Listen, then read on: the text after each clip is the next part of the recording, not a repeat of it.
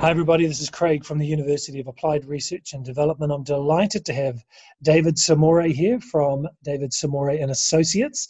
Welcome, David. Thank you very much. Happy to be here to have a nice conversation with you, Craig.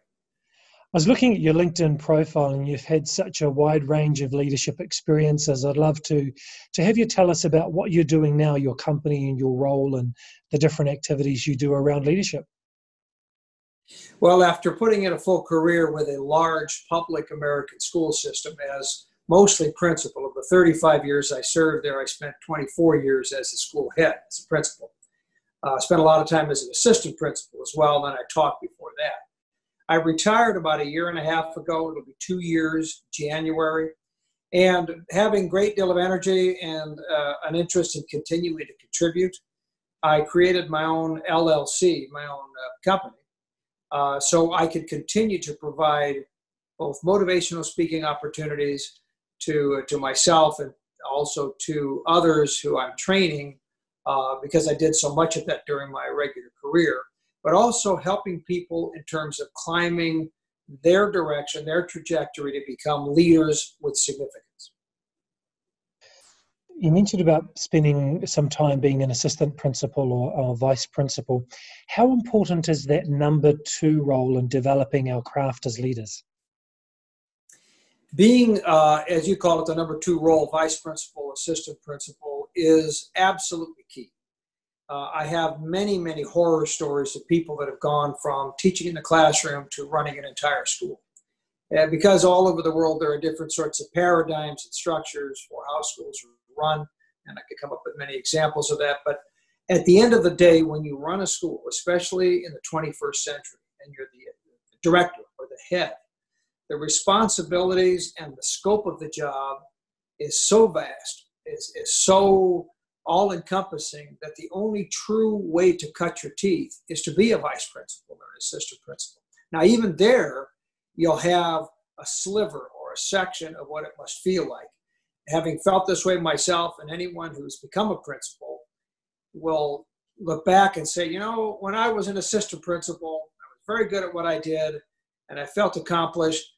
And then I was given the job as principal, and I started felt like I was starting over again. So, though it is absolutely key to be in that position, in a, in a real way, unless the principal you're the assistant principal for gives you opportunities to explore all aspects of the principalship, which would include onboarding of candidates, talent acquisition, budgeting, curriculum, all the various things that go into keeping the building a safe place for all of the inhabitants.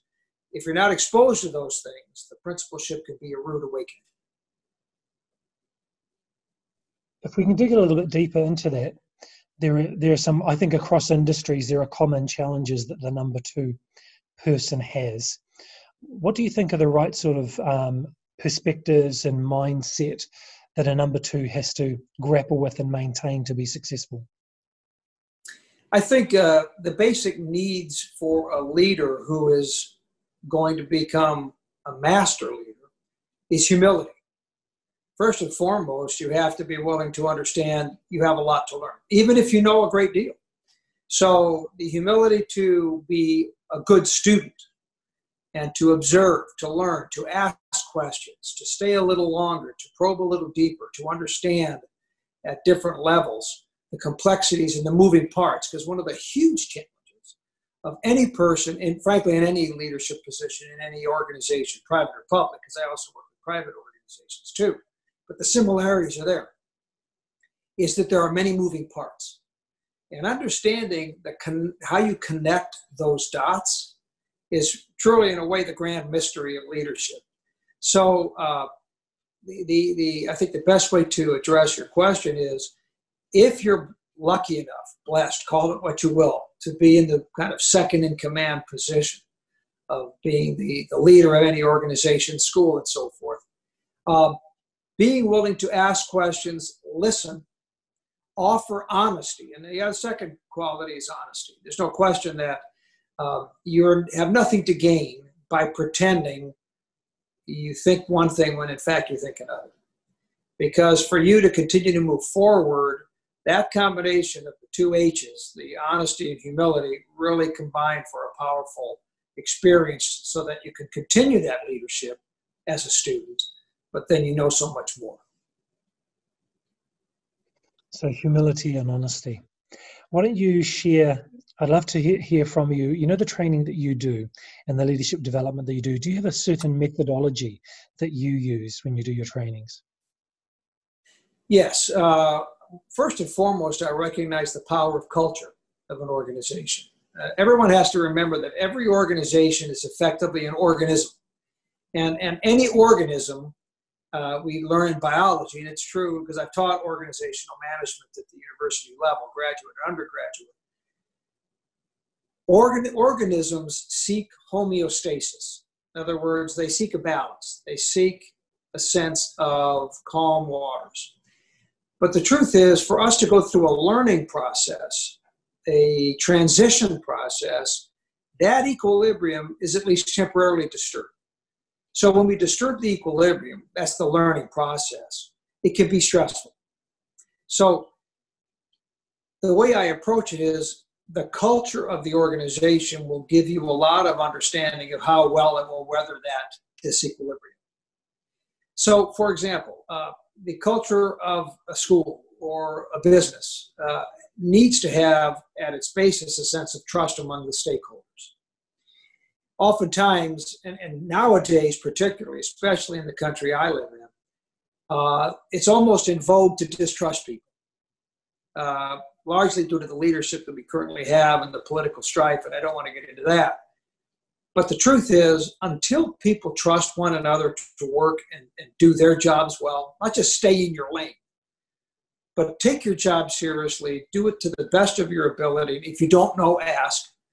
That sense of trust that must be there in the culture will really help a, a, an organization thrive and survive. So I approach from a cultural aspect first and foremost. Secondly, and we talk about values because this is all part of that trust, that overlying, overarching need for trust is what I call the three shared values.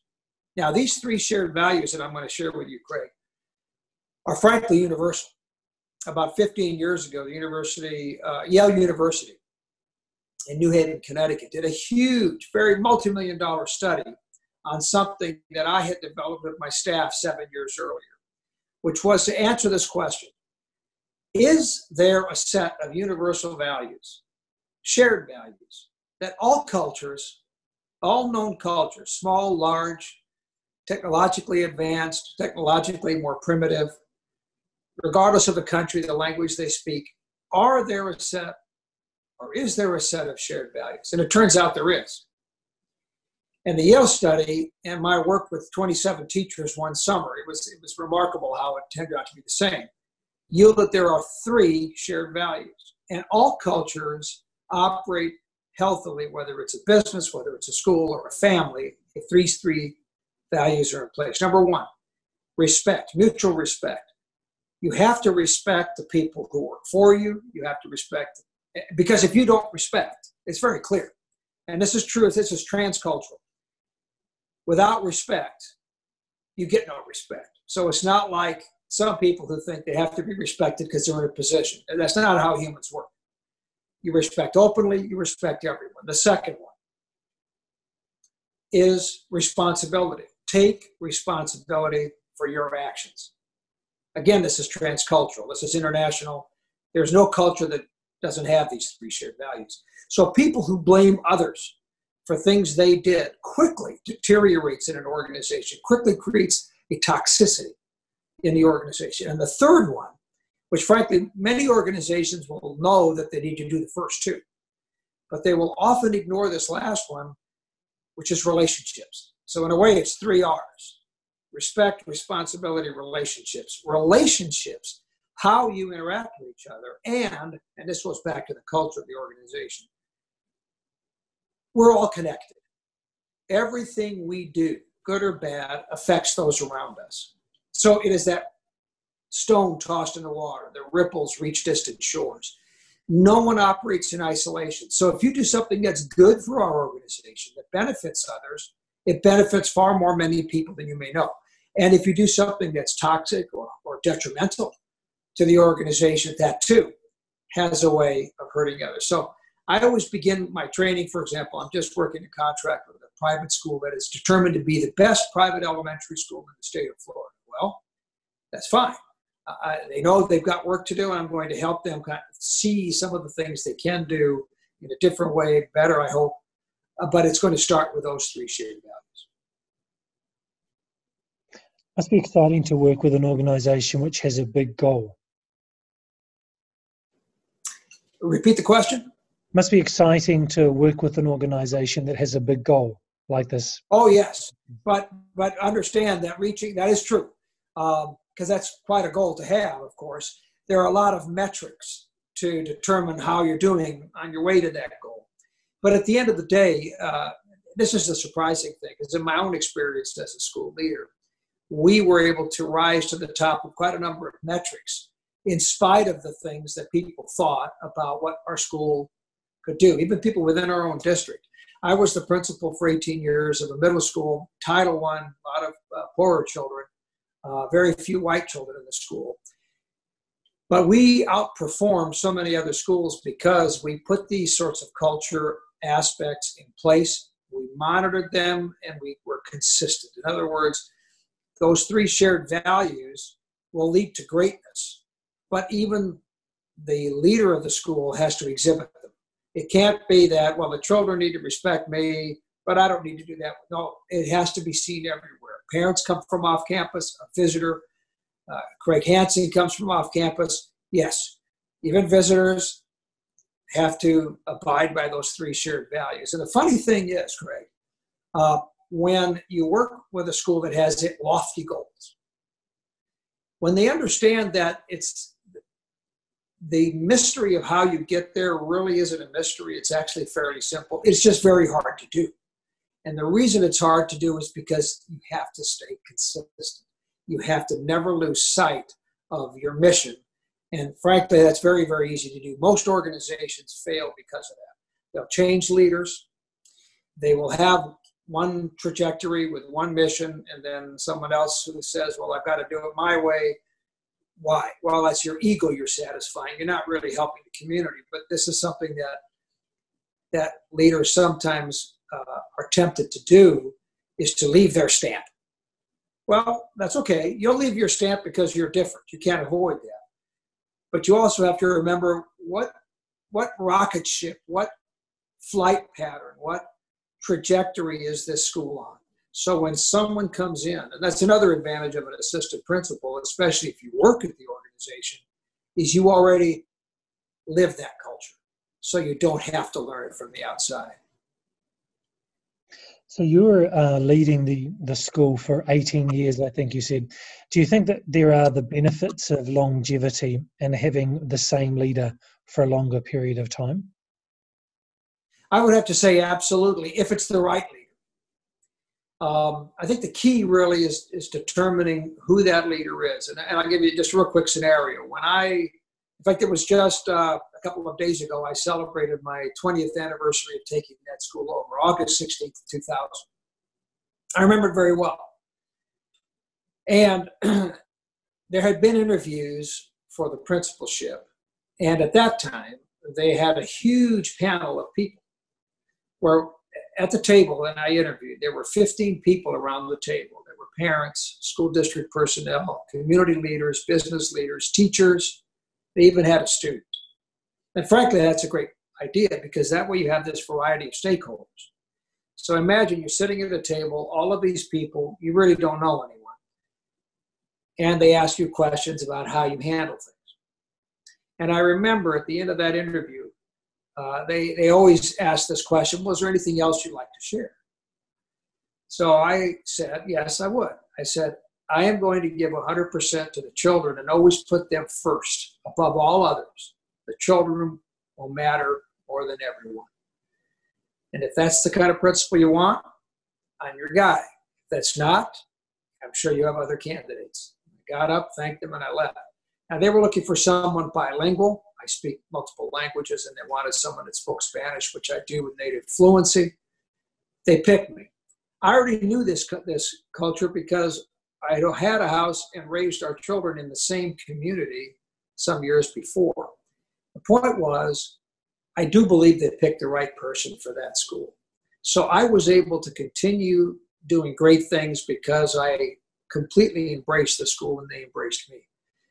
When that happens, yes, longevity is huge. Unfortunately, there are some people who are in charge of the structure of organizations who hire leaders. And they, they have, frankly, which is, and I'm not even sure in private enterprise it's a good idea. They have this notion that they have to impose leadership change. I've seen this happen, or they will say, we don't leave principals in any one school for more than three years, which frankly is foolish because for a principal to be in a school three years, it really is in your third year that you're actually starting to hit your stride. It takes at least two years to gain the trust and the faith of the people you're working for as the, as the principal. So, yeah, your question about longevity is an excellent one. Uh, I think as long as things continue to go in a trajectory that is improvement, where students always come first, I think many years can be very beneficial. If, uh, on the other hand, you've got someone that's really a bad fit, it's poisonous for the school. You need to change horses. Right. David, in the few moments that we have left, I'd love for you to share your ideas about how aspiring leaders can seek out certain learning experiences to uh, prepare them for the next stage of their development? The suggestions I would give are, are a couple. there are many, but I will just focus on a couple. First of all, uh, seek out experiences for deficiencies you know you have. So, for example, if you don't know anything about budgeting for a school and you're the assistant principal, and that is true, that happens. These are things, of course, you ask your principal. And if your principal says, I don't have the time, go elsewhere. Seek out those who know more than you. Take your deficiencies, build them into strengths. That's one. Two, never say no to an opportunity to know culture better. So, for example, if there is, you may have a background in one particular culture that you're very comfortable with but here's a school or your school has something or maybe an area that you're interested in where there's a totally different culture maybe even a different language. Rather than wait until you're there to try to figure that out go to a cultural celebration. Have dinner with people. Get to know them because the truth is when people cross cultural lines everyone gains. And the last thing i would say this is really important Craig uh, to move forward in leadership you really have to have at least one champion. Someone that is your biggest fan. Someone that says, I think Craig Hansen is the next great thing. Now, if you do not have that person, it can be very frustrating because that person has to be in a position and have a reputation of being listened to. Because if it's someone that no one pays attention to, that champion really can't help you very much. So that requires the assistant principal, the aspiring leader, look around, and if you don't know anyone, take them to coffee. Call them up and say, "I'm really, I'm hungry to learn. I've heard great things about you. Do you have 30 minutes or an hour?" And then after that sort of introduction, you'd be surprised how many people who I, I mentor many, many aspiring leaders because they know that I'll take the time and they know that I don't, I'm not interested in getting paid. I'm interested in making the world better because they were there. That's fantastic. So find experiences to build up what is a deficiency into a strength. Um, never say no to learning about culture, and find a champion who can open the door. That's, it. That's fantastic. David, we're going to put with the show notes, with the description, with the video, uh, your LinkedIn profile. What's another way for someone to reach out to you if they want to? I'm on the major streams for social media, so I'm on Facebook, Twitter, and LinkedIn. I also I've just started my own YouTube channel, which frankly I've, I, I, that just started about a month ago. I'm expanding that to where at least every two weeks I'm posting a 10 to 12 minute uh, well, I vlog every week. If a person were to look at the social media, they would see that I put post a one to two minute vlog every Wednesday in two languages. I do it in Spanish and I do it in English, so I can reach as many people as possible. Um, so I vlog, but uh, and uh, follow me on on YouTube, LinkedIn, uh, Twitter, or Facebook, or uh, I missed one already, uh, uh, Instagram. So all of those things I think are a great way to follow what I do and get more information about specific leadership training that I do because I focus on my YouTube channel on something specific. For example, I just did one on leader on how to enhance success in interviewing uh, skills because interviewing isn't quite as easy as it's not really hard, but a lot of people miss the mark. Um, and so following me on YouTube is a good way to do that or, or watching my weekly vlog is. David Samore, thank you so much for your time and sharing your wisdom. Well, Craig, it's been a pleasure. I, I, just wish I could go ahead and say, let's go out for a beer. We'll get to know each other better. Uh, but maybe that opportunity will come when I get out to New Zealand because my brother-in-law wants to go there. So don't be surprised if I say I'm coming. It might be a year from now. I don't know. And we'll have that beer.